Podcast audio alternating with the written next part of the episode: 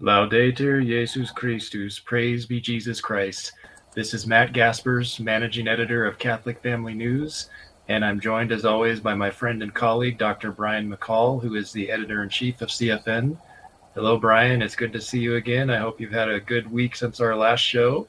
Yes, it's been a good week. Um, viewers may have seen I had a great conversation with Monica Smith from Australia the other night. It was delightful talking to her. So if you haven't seen that, check that out on our, our uh, YouTube and Rumble channels. It was a, we had a great conversation.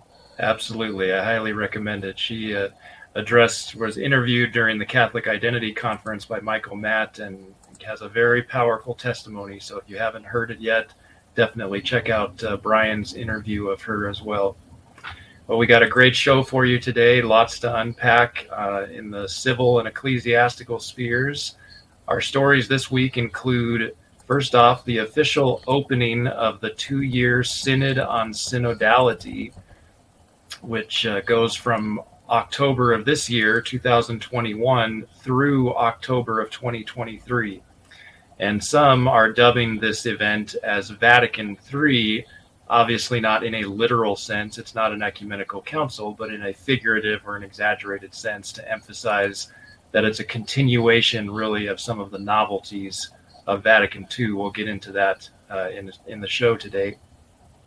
We're also going to cover, as many viewers and listeners have probably seen in the news, uh, U.S. Speaker of the House Nancy Pelosi's visit to Rome, including her personal audience with Pope Francis.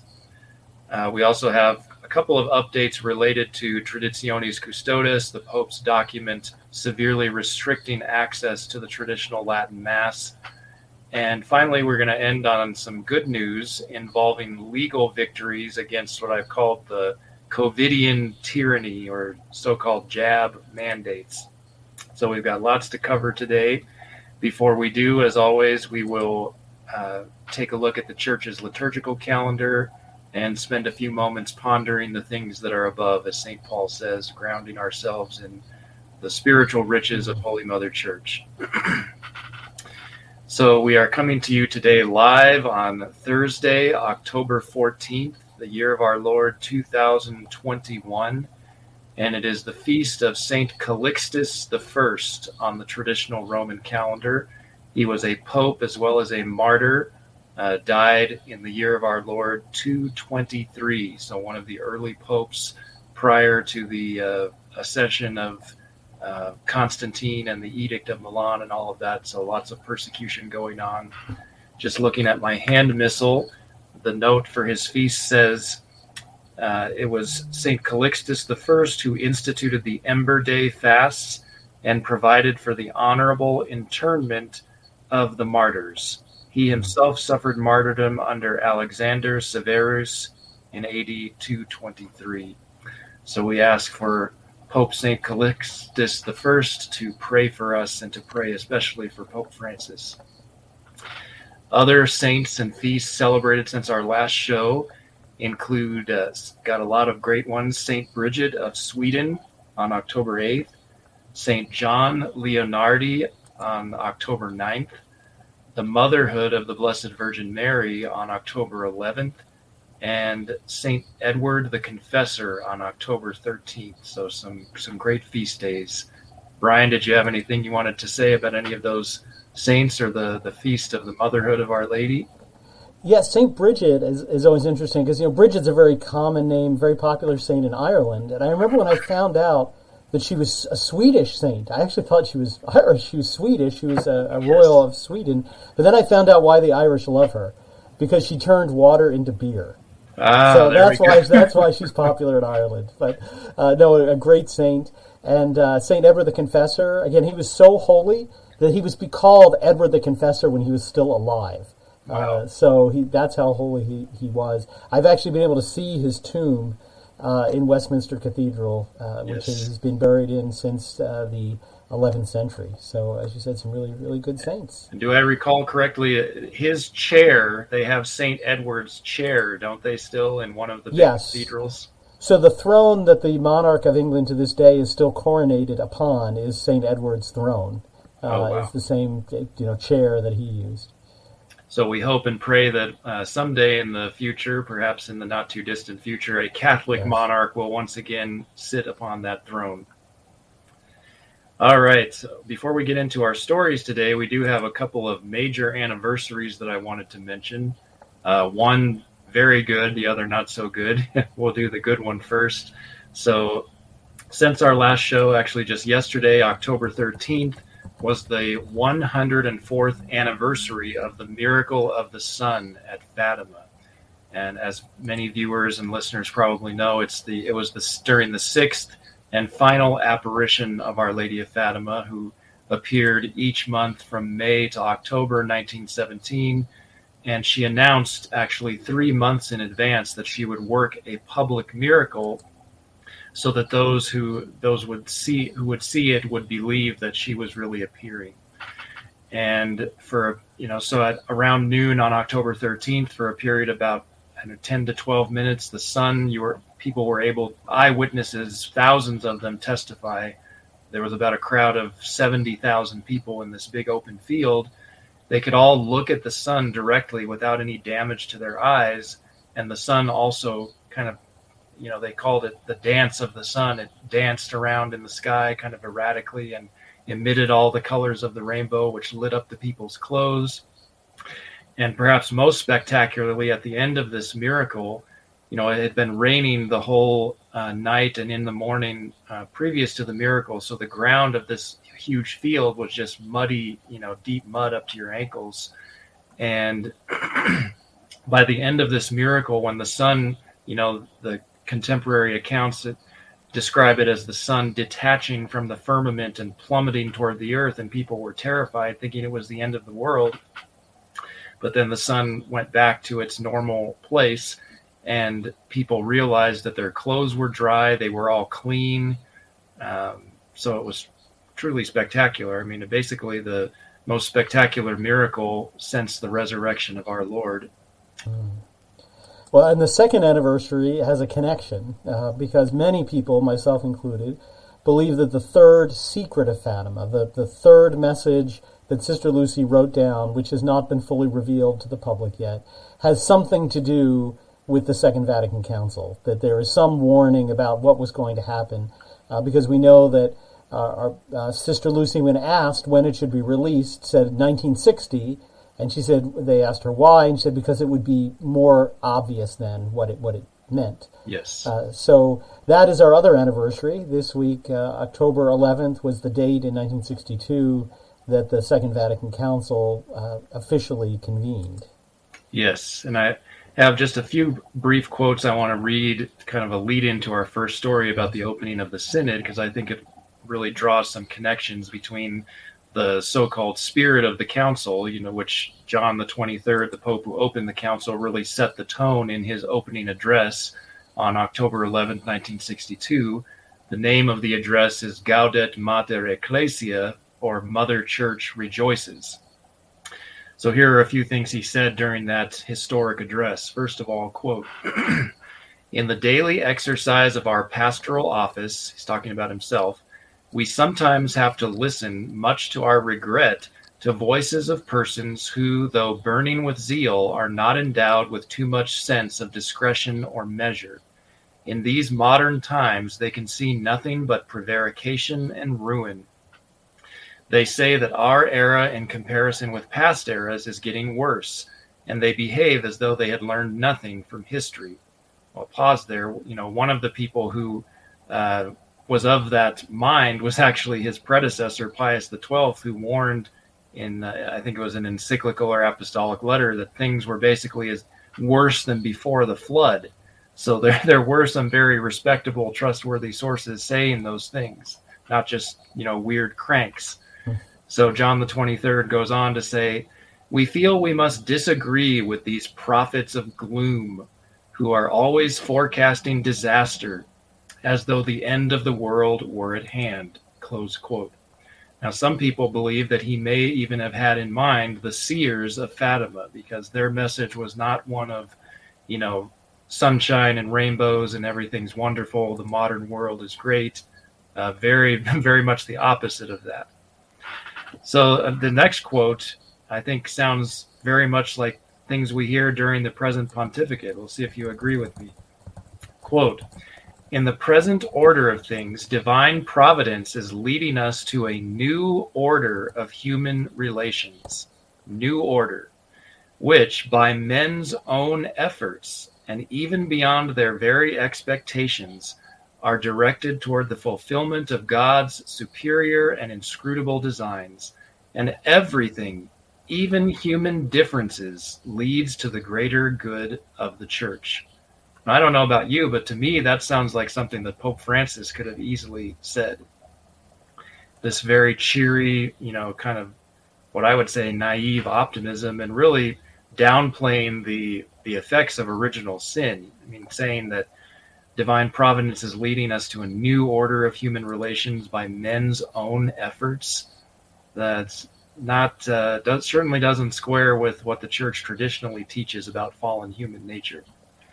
And then lastly, I want to read this, this quote. He says, "The church has always opposed these errors, referring to the certain opinions of men." Frequently, she has condemned them, condemned them with the greatest severity, Nowadays, however, the spouse of Christ, referring to the church, prefers to make use of the medicine of mercy rather than that of severity. And that those are very significant words in light of the present pontificate because Pope Francis has actually quoted these words of John the 23rd on occasion. For example, in his bull of indiction of the extraordinary Jubilee of Mercy, remember that we had that year from December of 2015 through November of 2016, this year of mercy. And this bull of indiction was issued roughly one year prior to Amoris Laetitia. So it shows a, clearly a connection between Francis sees himself as in very much in continuity with John the 23rd, Paul the Sixth, John Paul the Second, even Benedict the Sixteenth in some ways. So that really leads us into our first story. Yes, we're going to uh, see this great connection between Vatican II and this synod. Uh, thank you, by the way, Elaine H. Thanks for saying this is your favorite show of the week. We're honored that it's your favorite show. So, Matt's going to introduce our first story, which is going to be a couple year running story. Yes, and to introduce this story, we have a, an image that's been published by the Vatican, the Synod of Bishops, that really maps out the what they call the stages of the synodal journey. Brian's going to bring that up on the screen for us so we can have a look at it. Yep, just uh, one second. Here it is. All right. So there it is in all its glory. This looks like a corporate um, mission, you know, strategic plan document. Is what it reminds me. Exactly. Of. So as you can see on here, um, this document shows, you know, we're so in September of 2021, last month they issued the preparatory document and the vademecum, the the handbook that goes with it, like the practical how-to manual for those who are unfortunate enough as to have to implement this thing in their respective territory. Um, now, over this past weekend, we had the official opening of the synod in Rome. That's where you see. So it says local churches and other uh, ecclesial bodies. So on on October 9th and 10th, Saturday, Sunday, Pope Francis opened, officially convened the synod, synodal journey or synodal process, which begins with phase one, which is the diocesan phase. That's what we're in now. And this will officially open in dioceses throughout the world this coming Sunday, October 17th. So it'll be interesting if you get the diocesan, your local diocesan newspaper. It'll be interesting to see if there's mention of it in there. Hasn't been getting a whole lot of attention as as we mentioned recently. Austen Ivereigh was lamenting that fact. um, so then, as you can see, it just goes through. You know the various phases. We have. Uh, uh, they're even dragging in the the Eastern churches into this process and all the Episcopal conferences. Then we're going to have a an instrumentum laboris number one, and then later on, and you know, a couple a couple years from now, in June 2023, an instrumentum laboris 2.0, and then finally, the actual synod itself is is not taking place until October of 2023 in Rome. So this is going to be quite a journey to say. Well, and notice in the one box, you know, we've been saying this all along that the final documents are written before the bishops get there, but they're actually being upfront about that. Look at the third box on the right. Seven final documents from the assemblies, right? Right. Even before the bishops get there. They're calling them final documents. again, this is what we said was behind the scenes happening. Now they're actually getting kind of overt about it. Right and they and it's also interesting to note that they assure us that this is not a democratic process, but it actually reminds me. You know, I don't. I've participated in the local um, precinct caucuses for the the you know the civil political process, and you submit resolutions that you want to have on the official party platform, and some there's a resolutions committee that has to compile all those and kind of condense them down into general, you know, combine similar resolutions and stuff. That's kind of what this seems like. You're just gathering everybody's opinion and kind of synthesizing it together. And then it's like from the grassroots, from the bottom up, which Pope Francis actually uses that phrase, mm. uh, as we will see. So here's another image for us. yes. This is their official crayon drawing. yes yes, they're all they're all on a journey somewhere. We don't know where exactly, but they're all they're all together there under. I don't know what this is supposed to re, to represent. Uh, it's very very odd. I refer to it on Twitter as the Sesame Street esque logo. Brought to you by the letter E for embarrassing is what I said on Twitter. Uh, so we're going to briefly go over some of the Pope's remarks as well as an interview that uh, Edward Pentin conducted with the General Secretary of the Synod of Bishops and kind of get into the nitty gritty of all this. So, on Saturday, October 9th, uh, the Pope addressed or made an address during what's called a moment of reflection. This was the day before the, the Synod officially opened. And he said the Synod while offering a great opportunity for a pastoral conversion in terms of mission and ecumenism, is not exempt from certain risks.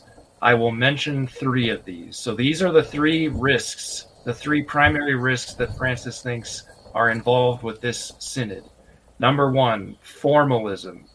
He says the synod could be reduced to an extraordinary event, but only externally we need content, means, and structures that can facilitate dialogue and interaction within the people of God, especially between priests and laity.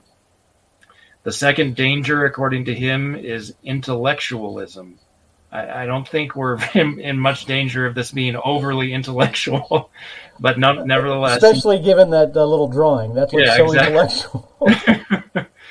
he says, quote, the synod could turn into a kind of study group.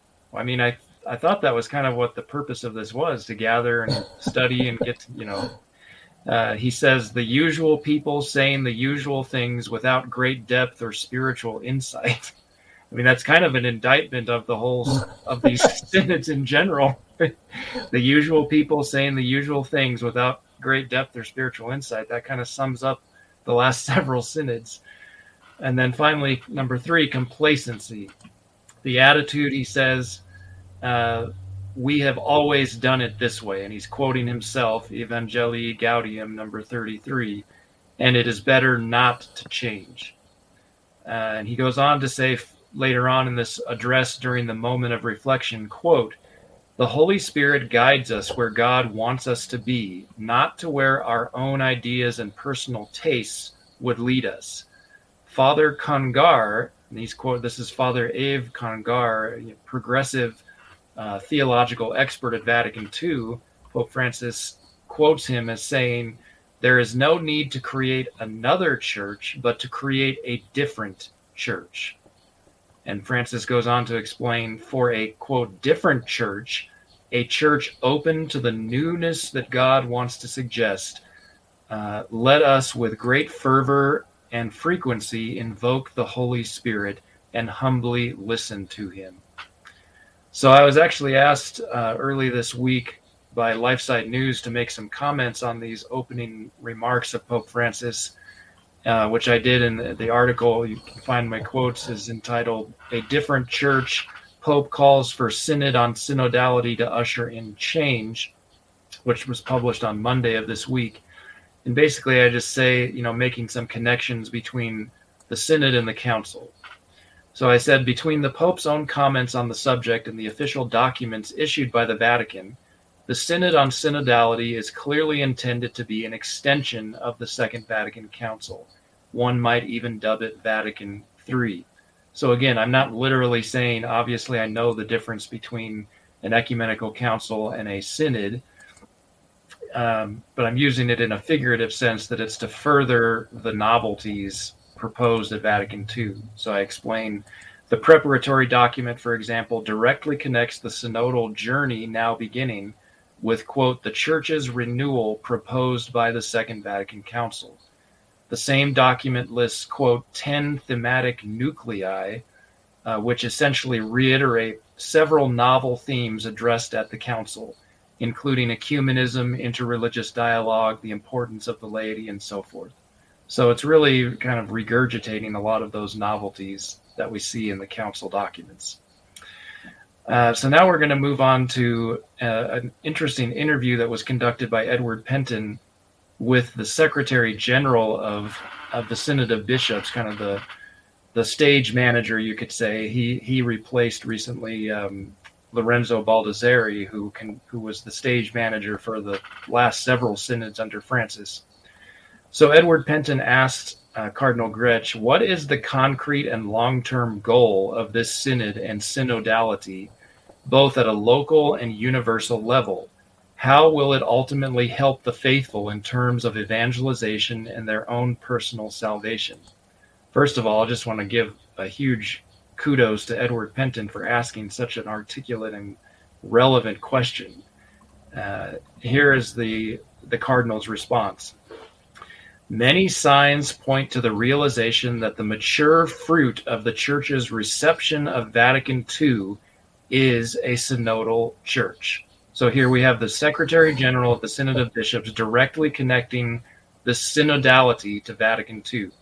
Clear connection. He goes on Along the road of the Church's reception of Vatican II, we are discerning the Spirit's movement to appreciate and value each of the various ecclesial subjects at various levels. I have no idea what that actually means. Yeah, and with all these, I'd always ask uh, uh, which spirit is that yes. you're observing.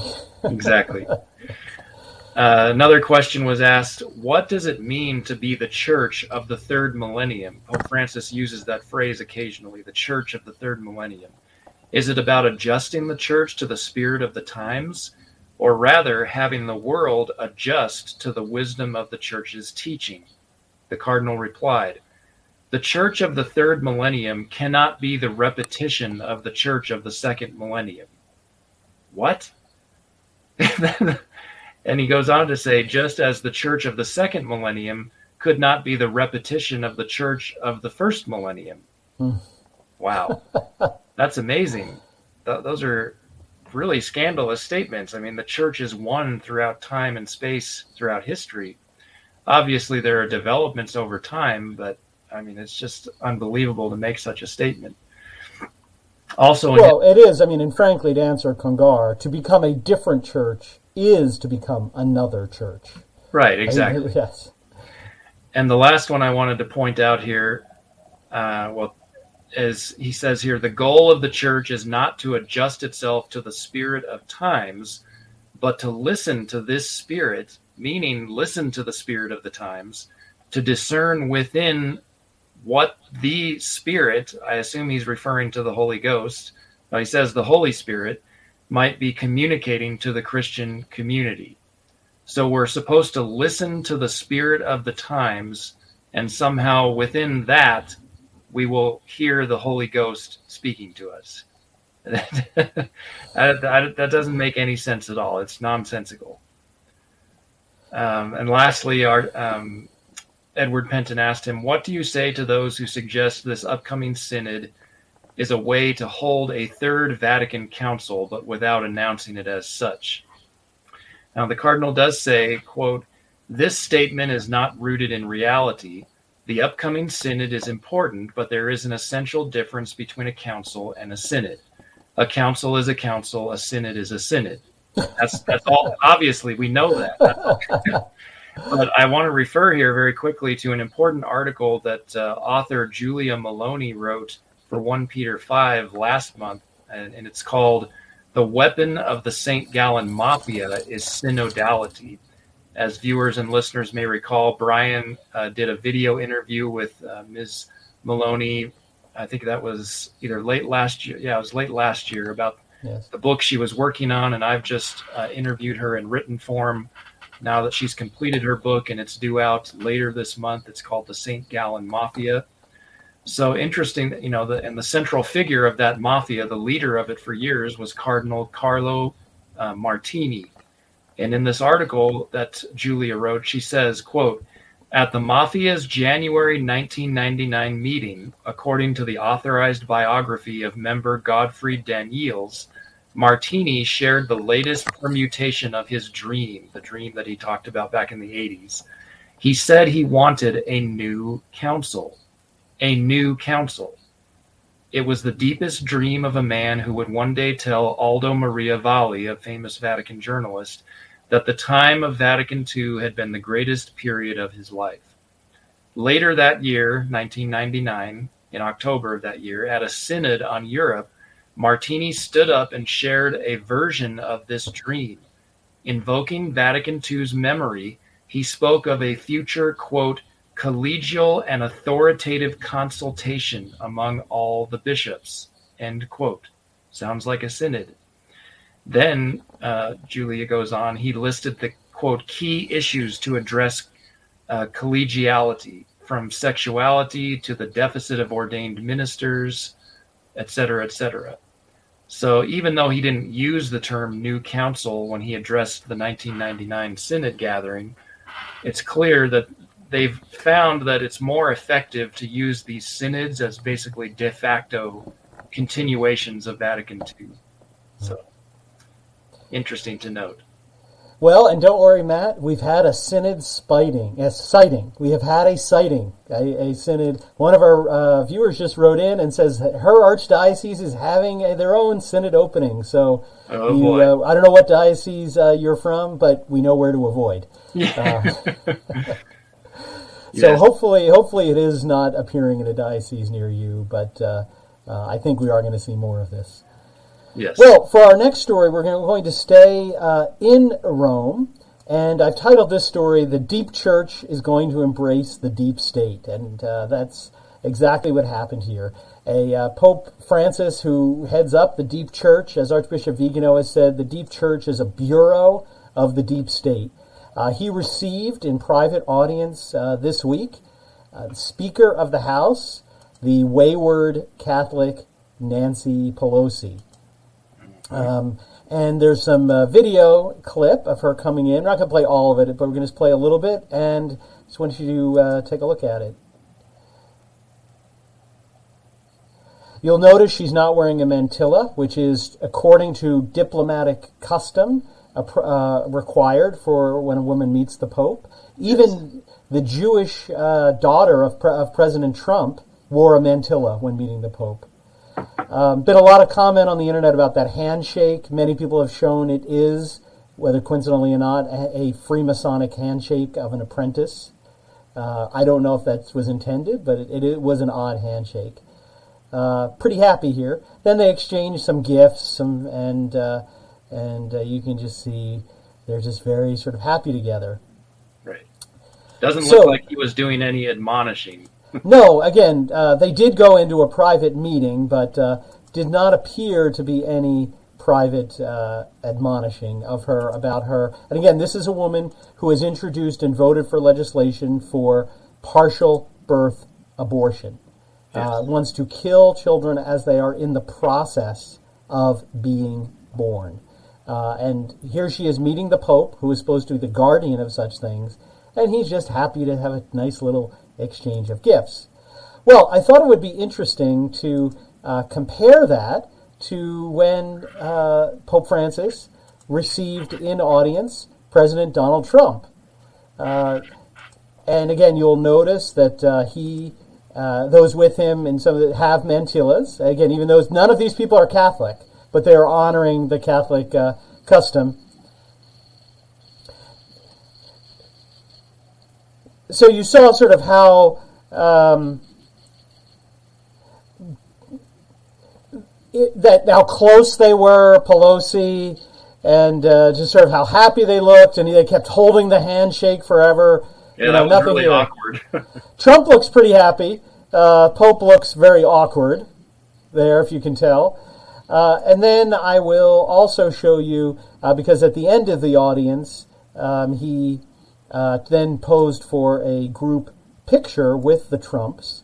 Uh, and again, we're still going to show that one because they say a picture uh, speaks a thousand words, and I think the contrast uh, of these speak a, a thousand words. Yes. There he is, the happy, joyful Pope. See the visible separation between them. exactly. And remember that we saw, you know, he grabs Pelosi. He won't let her go. He's like clinging to her arm. He he pulls her around, and here the visible visible separation. Again, Trump's a happy guy. I mean, the Pope. Uh, again, uh, both, uh, you know, Melania was born Catholic. She sadly apostatized, become kind of an Anglican. Uh, so she's not a Catholic. His daughter's Jewish, but they at least have the diplomatic sense that usually diplomats used to have that you honor whatever the diplomatic customs are of the country's leader you are meeting. Right? That's why you know when people go to Saudi Arabia, world leaders, they you know they dress in a way that will not be offensive to the people there.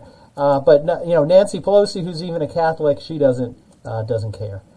So Pelosi, why was she there? Why was she having this meeting? Well, she was going to give the keynote address to a, a meeting of world leaders uh, who is kind of like the Senate, who yeah. are getting ready for another meeting. So this was their pre-meeting kickoff uh, for a climate meeting in Glasgow that is going to be taking place. And this was the sort of pep rally for the Glasgow summit. And these cl- these uh, climate summits bring nothing but disaster. The one in Mexico, the one in Paris, that was horrible. There was just a Chinese takeaway. I mean, they just they got away with well, we can pollute the world and do nothing, but America has got to pay a ton of money for all of its carbon emission. Uh, you know, fortunately, Donald Trump got us out of it, but we're back in it. It was one of the first things Joe Biden did. These are terrible things, uh, and Pelosi's coming to um, uh, attend this. So she issued a statement after she met the Pope when she was there. But what a, a spiritual, personal, and official honor to have an audience with His Holiness Pope Francis this morning. Uh, and then what does she go on about? His Holiness's encyclical, Laudato Si, is a powerful challenge to the global community to act decisively on the climate crisis with special attention to the most vulnerable communities who obviously don't include the most vulnerable of the unborn, according to this woman. Right. right. The most vulnerable communities don't include those who are being murdered in their mother's womb and to whom she is facilitating. She even has the audacity to say, His Holiness commands our attention to honor the Gospel of Matthew by serving, quote, the least, least. of these. exactly. But not not the unborn. Of course right. not. Well, no surprise. Her her statements, and she gave a typical liberal drivel speech to these people. Uh, but the Pope Francis also sent an address to all of these climate change fanatics who met in the Pope Paul VI hideous audience hall yes. on September on October 9th. Um, and he gave them uh, his greetings.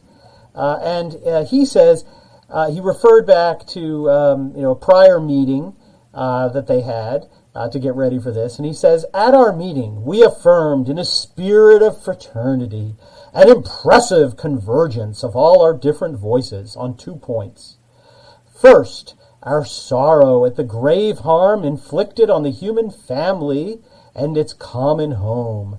And second, the urgent need for a change of direction in order to move decisively and firmly away from the throwaway culture prevalent in our society toward a culture of care. And of course, by this I mean the sin of abortion. Nope, sorry, that wasn't there. I just added that. Yeah. Fake news. No, he doesn't mention anything. So here again, the great challenges of our time, the great throwaway culture. But not once does he mention in this the great throwaway culture of abortion. While meanwhile, while he's speaking to people who their whole agenda is abortion, the climate change agenda is essentially all about for them contraception and abortion. We have problems with the climate because we have too many people, too many people are having babies. We need to get rid of the babies. And again, here he is, the vicar of Christ, the main leader of this group. He speaks to these group, and does he say to them, as Pope St. Pius X would, call them to conversion? No, not at all. He just embraces them, shares gifts, big bear hug, handshake, right. and that's and that's all. Uh, so again, this is just another confirmation that he is just acting. This is what he wants. We all agree. These are all our, our, our we're all in agreement. He wants to be part of the New World Order. He wants to great, be part of the Great Reset. Give me a seat at the table. Let me be. I'll be good. I'll be one of your people. Let me be the the you know spiritual leader of the One World Church, and that's what he has set out to be. I think Archbishop Vigano summed it up perfectly, and I, I quoted this in my statement that I gave to LifeSite News. Um, his Excellency's first major intervention regarding the Second Vatican Council, the one published or dated rather June 9th, 2020, he says that, quote, that from Vatican II onwards, a parallel church was built, superimposed over and diametrically opposed to the true Church of Christ. This parallel church progressively obscured the divine institution founded by our Lord in order to replace it with a spurious entity corresponding to the desired universal religion that was first theorized by Masonry. End quote. Well, the story goes on. After her love fest with Pope Francis, her fraternal meeting, uh, Pelosi and her husband decided to go to Mass. And like every good Novus Ordo Catholic, she didn't go on Sunday, she went Saturday night, since that's the new norm. Uh, so she showed up at St. Patrick's Church, which is a church in Rome for Americans. It's sort of dedicated, and that happens a lot. There are seminaries and churches in Rome that were kind of uh, pilgrimage houses for people from different countries. Right. Uh, so she showed up. There was apparently a big commotion, and she left. I heard reports that they were heckling her, that the Catholics there were like basically heckling her for being a, the apostate Catholic that she is. Right. Uh, and but here's what the uh, Novus Ordo, uh, the rector of the church, rector of the church, uh, he got up and spoke about it, uh, and we'll play a little video of what he what he said.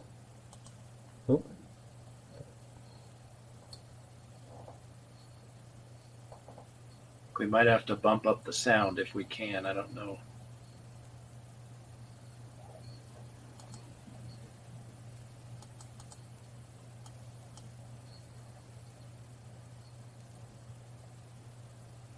Yeah, unfortunately, I'm not able to make it out. But I, will definitely uh, include a, a, link in the show notes. Yeah, but we'll basically, the summary of what he said is that um, he explained there was a commotion and a quote unquote security issue, which was probably the heckling that that there were allegedly reports of. And he said, "quote Speaker Pelosi and her husband had to leave." Now, what's even more astounding is that he actually said you know, he was very sad about this because she was scheduled to do the second reading at Mass. Unbelievable. I mean, talk about a sacrilege. You know, the person who promotes killing children when they're halfway born, she's going to get up and proclaim the word of God in a church with the blessing of this this priest. Uh, unbelievable. I mean, this is how this is how low the Novus Ordo Church uh, has sunk.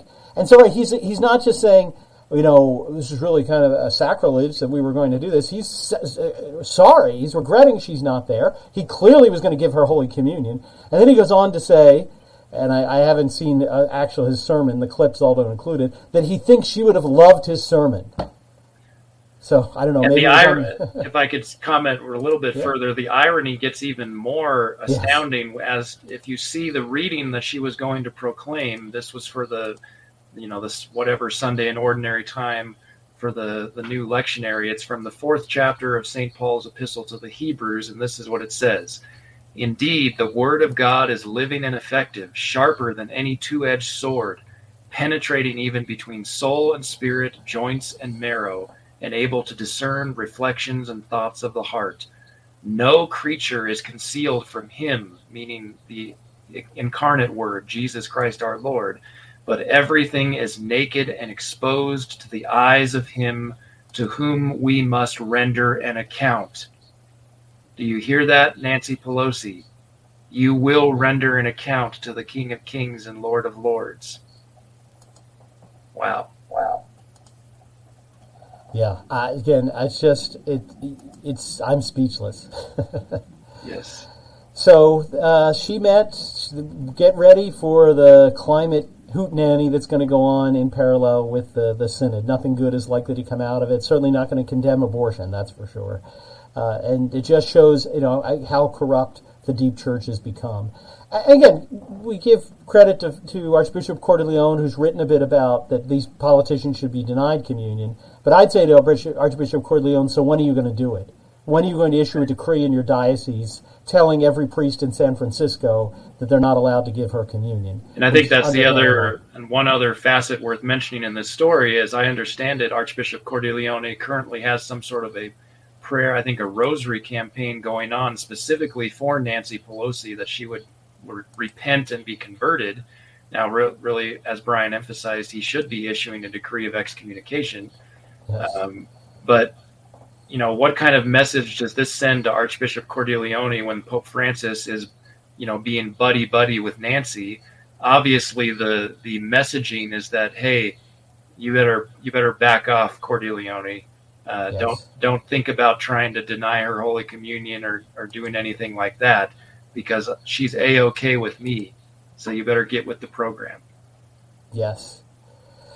Well, moving on to our next story, we actually stay uh, again in in Rome, and uh, there was a speech given earlier this month for the opening of uh, the Pontifical University Saint Anselm. And uh, often at the beginning of a, academic year for a university, there's a keynote address or a guest who comes to speak. So this year, the uh, speech that was given was by Archbishop Roche, uh, whom we've reported on before. He is an English bishop uh, who has been appointed, who was appointed last spring uh, as the head of a congregation for divine worship, replacing, replacing Cardinal Sarah. And we noted at the time, which I think this is very true, this was part of a plan uh, that involved Traditionis Custodes. But as we know in that Traditionis Custodes, two important legal changes happened. The Ecclesia Dei Institutes were transferred under the uh, Congregation for uh, Religious and for Institutes of Consecrated Life, and all matters relating to the, the traditional liturgy were transferred under the CDW, uh, taken away from the remnants, the shattered remnants of the Ecclesia Dei Commission that were absorbed in the CDF. And so this appointment doesn't seem to be coincidental. I think it was part of this three pronged attack on the traditional Mass. Well, this speech by uh, Archbishop Roche, uh, probably soon to be cardinal, given his, his position, right. uh, really, really confirms it. So, what does he do? Uh, he addresses these students and he says that they need to be prepared and balanced. Uh, not like the people who are advancing ideology. So, one of Francis's favorite words. He warns them about ideology, which is code for traditionalists. He, yes. that, that's Francis's clear code. Uh, and then he uh, basically goes on to say you cannot get involved in advocating things and going on these ecclesial ideologies, no matter how loudly they are being uh, shouted, right, or they're being made. So again, it's this sort of he creates this image of these loudmouth traditionalists against these reasonable people like myself. Right? That's what he tries to do. But when you read his text of his lecture, he's nothing but reasonable. He, reasonable. He's outrageous. I mean, he's really, really, uh, it's just un- unbelievable. So what is what did he do? First of all, he quotes Pope Francis, the liturgical revolution. He doesn't call it revolution. He calls it reform. Is irreversible. Yes. So remember, Archbishop Vigano has said the um, the, the old new mass must just be oh, gone away. We have to forget Vatican II, get rid of it. We must go back. And he's basically saying, Archbishop Vigano, it is here to stay. Uh, then he goes on on this most bizarre part of the speech. He talks about he he's one of these translators that spend their time, you know, fiddling with the translations. For he's been doing that for 20 years, and he just loved it. And he goes on about how wonderful it is and all the wonderful things he's learned from it. And this is the most one of the most outrageous quotes. He says, "It, his work doing the translating, unlocked for me the vast treasures contained in the prayers and texts of the Roman Rite."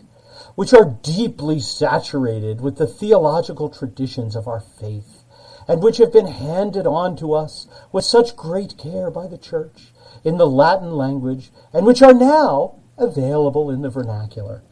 I mean, this is laughable. I can't believe this person could say it with a straight face.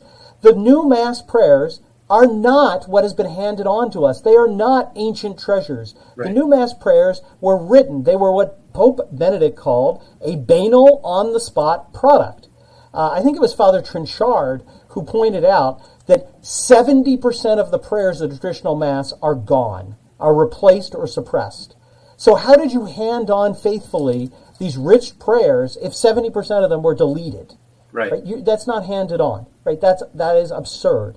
And these prayers, if you read them, if you've had the misfortune to have been raised in the Novus Ordo like I was and Matt was, you've listened to these prayers. They are not rich treasures. They are banal, on the spot products. They are just tr- trite ditties, right? And then finally, this laughable suggestion that all they did was translate the, pra- the, the prayers from Latin. These are not translations of the traditional Latin Mass. They are not. No. That's the other you know, assertion Pope Francis tried to make in his letter to the bishops. Oh, for those who want the Roman, the old Roman rite, they can find everything in the new Mass that was there. Well, no, 70% of it is gone. You cannot find it there. So this is really just, I mean, an absurd, absurd uh, statement. And then he goes on, the typical canard of the liberals. Oh, we have to be so grateful. Vatican II brought more scripture into the Mass. No, it didn't. Right? It did not. Let's start with Psalm 42. Gone. Psalm 25. Gone. The last gospel. Gone. It eliminated scripture. Eh, versicles throughout the Mass. Almost every prayer that was eliminated are either paraphrases or actually direct quotes from scripture.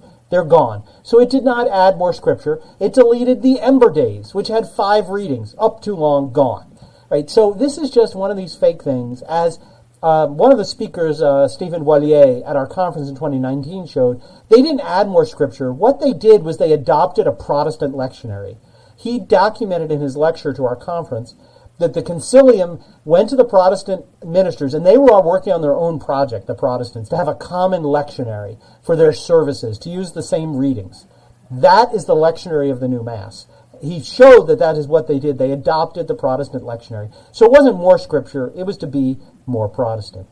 Right. Well, then, and then get, lastly, all right, I mean, I don't want get, to steal your thunder if oh, you're going to talk about this uh, richest well, quote. There it is. Yes, the most laughable quote. I, I, mean, I cannot even say it with a straight face. He says the new mass quote is the richest missal the church has ever produced. I mean, this guy. I mean, the only thing you can describe the new mass as is lacking. It lacks the prayers at the foot of the altar. It lacks the last gospel. It lacks an offertory. It lacks genuflections. It lacks signs of the cross. I mean, it doesn't, it is not the richest missal. And actually, here's my other prediction.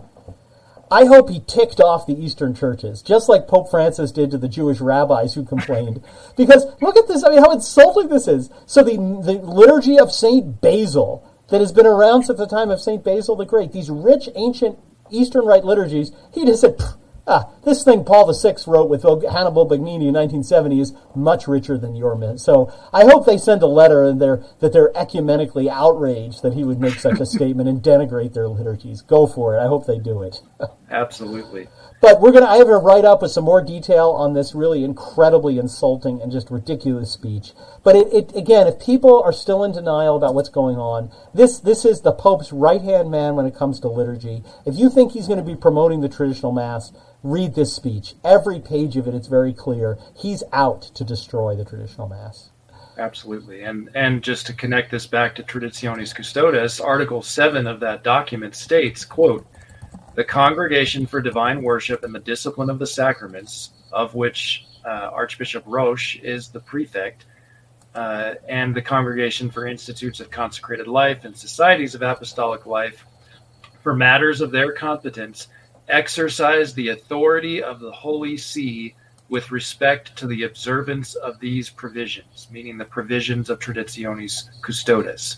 So this man has now been given the authority of the Holy See to implement Traditionis Custodes. And obviously, he's no fan of tradition. Uh, one other quick story before we uh, get into our final uh, good news segment. Um, the the Franciscan friar of the Immaculate, form you know he was a member of that order, Father Maximilian Mary Dean, who granted an, a lengthy interview to LifeSite News, which uh, originally aired on October 4th uh, he has spoken out again, and our friend Dr. Maike Hickson at LifeSite has uh, published a report on that. Uh, came out this week, Monday. So Maike says Father Maximilian Mary Dean, the former Franciscan friar of the Immaculate, who is now the chaplain to the traditional Carmelite nuns in Fairfield, Pennsylvania, has spoken up once uh, spoke has once more spoken up. Excuse me.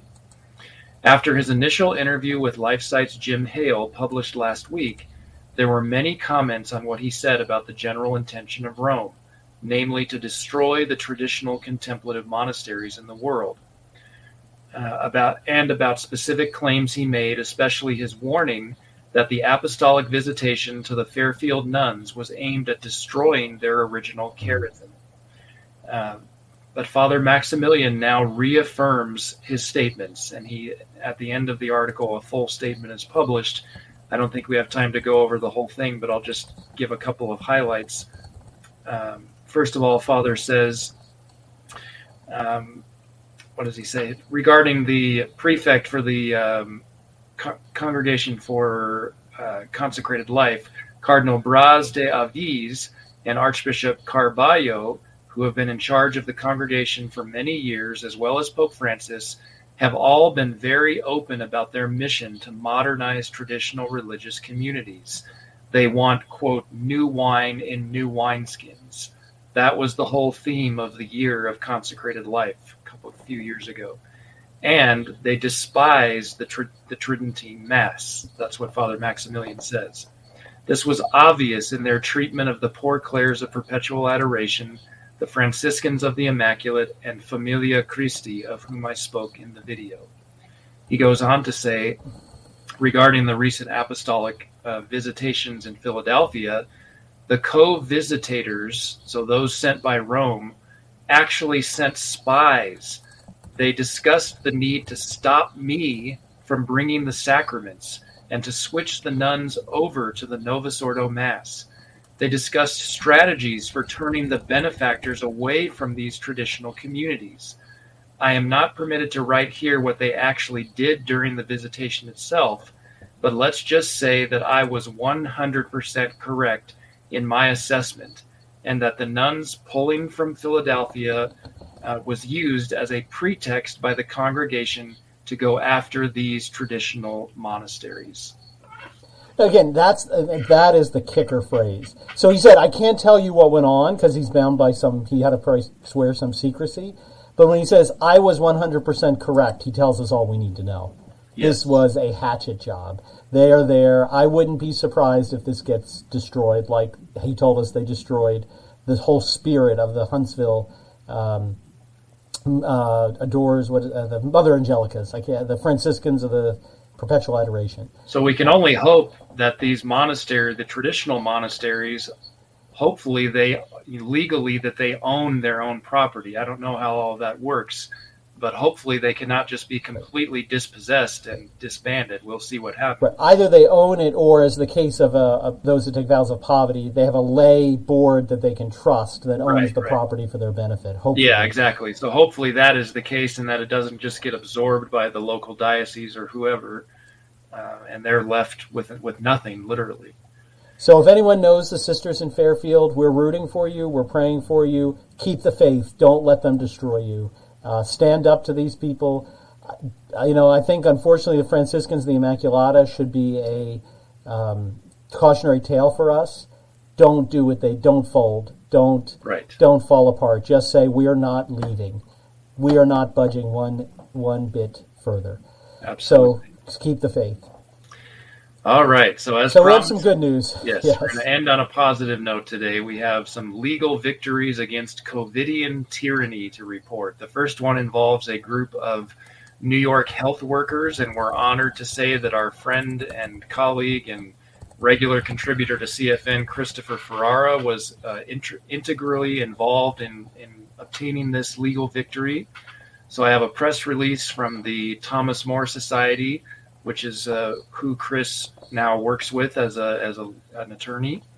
It says on October 12th, 2021, United States District Judge David N. Hurd granted a preliminary injunction to 17 medical health professionals who hold religious objections to the COVID 19 jabs. Uh, the statewide injunction prevents New York from enforcing employers' uh, compliance with a quote jab mandate issued on August 26, 2021. That mandate ex- excludes exemptions for religious reasons while allowing exemptions for medical reasons. Thomas More Society attorneys initially filed for federal court relief from this discrimination and constitutional violation on September 14th, 2021. So this involved, um, so that the lead counsel on the case, uh, Thomas More Society Special Counsel Christopher Ferrara commented, quote, with this decision, the court rightly recognized that yesterday's frontline heroes in dealing with COVID cannot suddenly be treated as disease carrying villains and kicked to the curb by the command of a state health bureaucracy.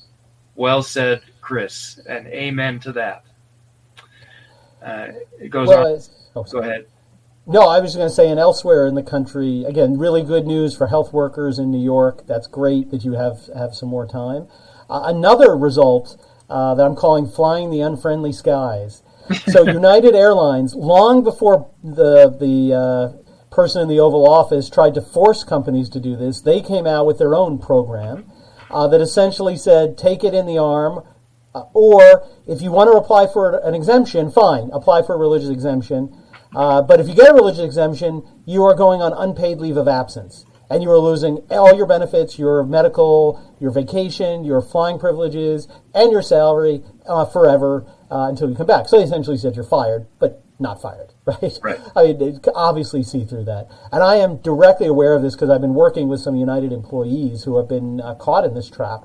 So uh, a group of pilots and uh, flight attendants got together and sued the unfriendly skies, and uh, they got together and they were the judge was about to order them that they're not allowed to put these people on unpaid leave, i.e., fire them in everything but name only. Right. Uh, but they said, "Oh, please don't do that. We agree not to fi- not to fire them until the middle of October."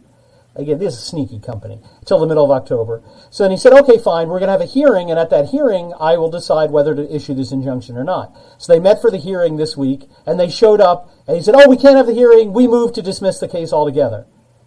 And so then they'd have to delay the hearing because they'd have to then brief that issue. So the judge was really smart. He caught them and said, okay, well, since your stipulation, you're agreed you're not going to do that, ends on October 15th, I issue a temporary restraining order until the end of October. You can't put anybody on unpaid leave.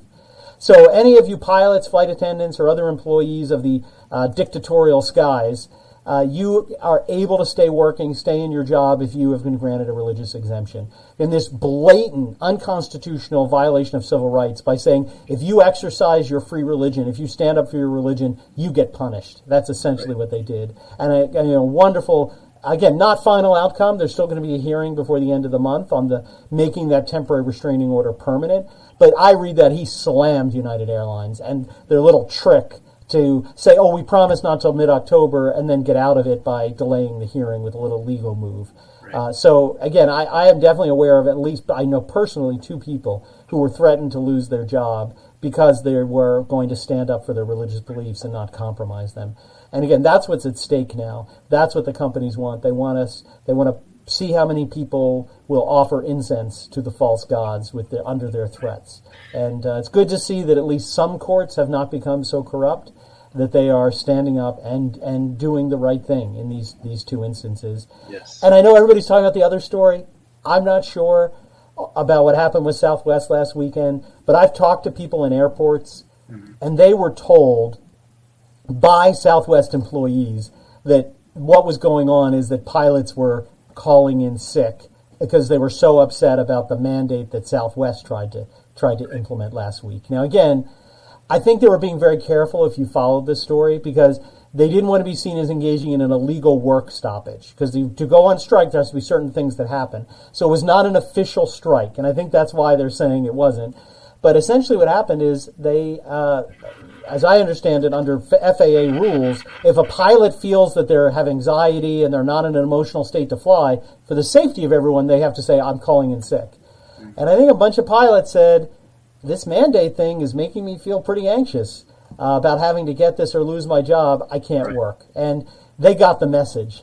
Uh, the next day, the president of Southwest was out saying, I didn't mean it. Biden made me do it. I didn't want to do it. And we're not going to fire anybody. Don't worry. Uh, so, again, Well, that I- shows you what happens with the, you know, when just like with Monica Smith in Australia, when when people stand up and stand together, um, things happen. Things happen. Remember, we're more than they are. And I think what they're showing was you can't run an airline without pilots. Again, if they were really intending this, you can't run an airline without pilots. So fine, just use your tyranny and fire us all. Have a good luck, you know, getting your planes off the ground. Uh, so pilots have a lot of leverage, right? Because you can't just go hire anybody on the street to be a pilot. Same thing with healthcare workers. Keep fighting. You have leverage. They can't just create a doctor or a nurse. It takes years. And so if, you, if they don't have them, they're not going to be able to run their hospitals. So remember, they need they need you more than you need them. So keep up the good keep up the good work, everyone. And just on a closing note, I wanted to mention if anyone who is in need of, of legal help, legal advice, the Thomas More Society website actually has a web page devoted to the V word legal help. Uh, and, and there's a button for it on the mm-hmm. homepage. So if you just visit Thomas More Society, all one word, dot org, and you'll see it on the homepage, the button to click on there to uh, for the, the V word mandate legal help. So it's a very Yes. helpful resource. Yes. So, some uplifting stories. Remember, we can make a difference. And thank you to all of our loyal viewers. Thank you to those who watched our live stream. Uh, Alberto Ampalo, I know you're a longtime viewer. I've, I've, uh, welcome. I'm glad to see you here. It's nice to see you. I couldn't show all the comments, but again, thank you for the comments. It was uh, good to see you reacting to our stories.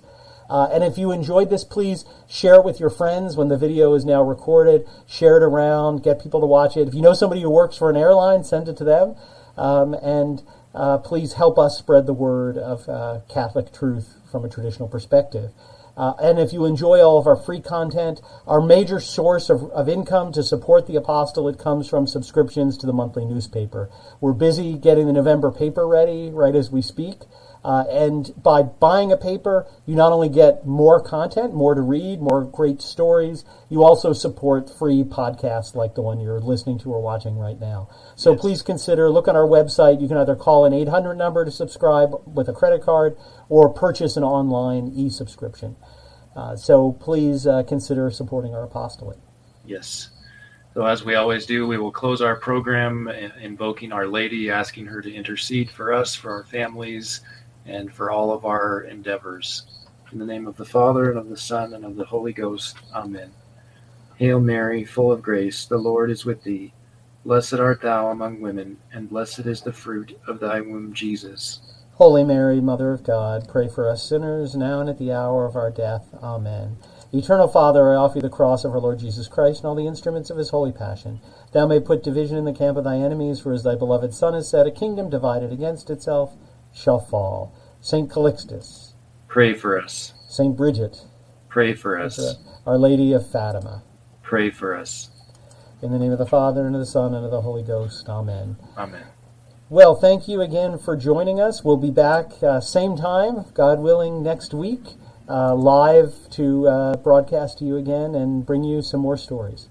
Yes. Until then, God bless you and Godspeed.